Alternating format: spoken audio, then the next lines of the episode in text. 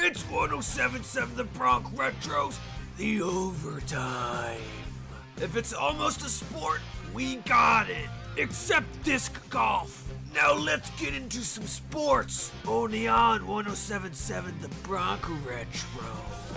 It's showtime. Today's edition of The Overtime is underwritten by McGuinn's Place, a Rider student hangout for as long as we can remember. 1781 Brunswick Pike, Lawrenceville. Welcome to another edition of The Overtime. I'm your host, Justin Riebman. Washington Nationals color analyst FP Santangelo, accused of sexual assault, has been pulled from broadcast. Washington Nationals broadcaster FP Santangelo has been accused of sexual misconduct, according to The Athletic, and was pulled from their game against the New York Yankees on Saturday.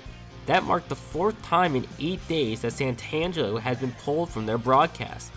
Santangelo, who is a Mid Atlantic Sports Network employee, has denied the allegations. A 31 year old woman told The Athletic that Santangelo made unwanted advances and sexually assaulted her several years ago, all while ignoring her, repeatedly telling him to stop. The woman who spoke to Athletic on the condition of being anonymous first accused Santangelo in an anonymous Instagram post that the Nationals organization and MASN saw. Portland Thorns beat Gotham FC on penalty kicks in the National Women's Soccer League Challenge Cup final.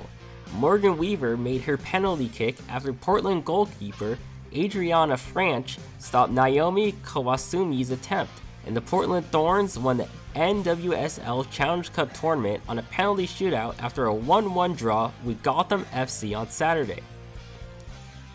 Golden State Warriors guard Damion Lee revealed some shocking news the other day.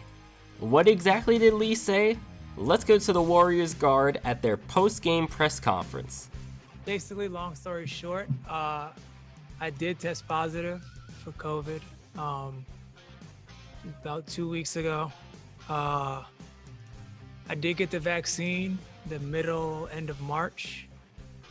And uh, I mean, essentially, this was just a rare breakthrough case. Um, after doing the research for everything, uh, it's been about 6,000 people that have um, tested positive with breakthrough cases out of the over 80 million people that have tested. Um, I mean, that have been fully vaccinated. Washington Wizards point guard Russell Westbrook just tied Oscar Robertson for all time in triple doubles in the NBA with 181 in the Washington Wizards 133 132 overtime victory against the Indiana Pacers Saturday night, which included 33 points, 19 rebounds, and 15 assists, including a game winning free throws and a block in overtime. That's all for this edition of The Overtime. Enjoy food and brews at Mercer County's iconic Irish pub.